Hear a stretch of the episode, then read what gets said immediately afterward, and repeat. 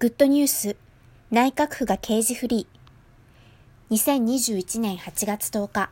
内閣府が刑事フリーを採用したことが分かりました。内閣府の食堂で調達される卵は、今後、平飼いまたは放牧のみになり、刑事飼育は使われません。この素晴らしい成果は、内閣府と食堂運営業者である日国トラストが共に進めてくれたものであり、日本では先進的で意欲的な決断だと高く評価されるでしょう。実際にすでに8月10日から使用される卵はケージフリーに切り替わっています。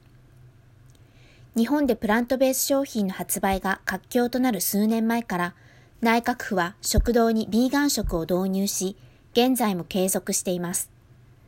この波は内閣府にとどまらず、環境省と厚生労働省が入っている建物の食堂にも波及しました。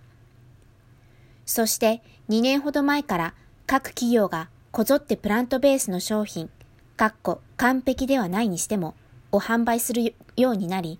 今ではスーパーの肉コーナーに植物性の肉が並ぶまでになりました。この流れの先駆けを作ったのはまさに内閣府かもしれません。その内閣府が次に打ち出したのがケージフリー、アニマルウェルフェアでした。日本の未来を予見していると言えるかもしれません。内閣府に続く英断をする企業、